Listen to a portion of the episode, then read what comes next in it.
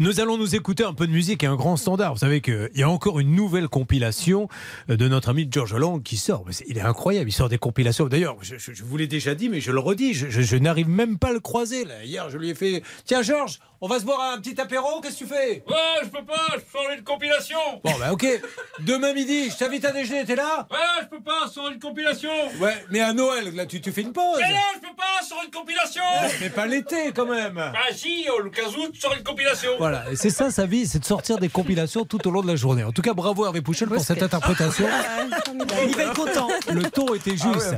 Alors, extrait de la compilation de James Ingram. Pourquoi vous lui avez donné un accent paysan ce n'est pas... C'est pas très gentil. Ah, D'accord, c'est pas grave. Moi, j'aime bien l'accent paysan. James Ingram avec Yamo There. Et alors, personne ne s'est aperçu euh, dans cette chanson, en fait, qu'il était déjà dans des soucis de mobilité. Ce titre date de 1984, de mobilité en ville, puisqu'il parlait de mobilette ou de vélo. Écoutez. À mobilette ou en vélo. Ouais. Elle est incroyable cette chanson, cette blague vous était offerte bien sûr par Le cabinet Novakovic. un dossier ouvert, un, Un qui offert. On l'écoute. L'abus d'alcool est dangereux.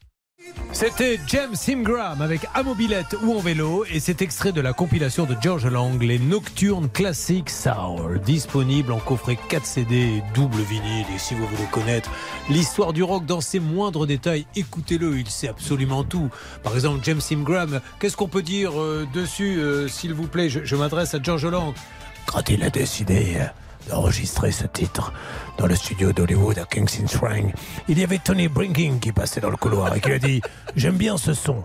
Il a alors téléphoné à Roger Sinborg et avec euh, eux deux et la guitare Stangren qu'il venait d'acheter 424 dollars, ils ont composé ce morceau qui a tout de suite été repéré par un grand producteur, Ernest Franbong, qui a...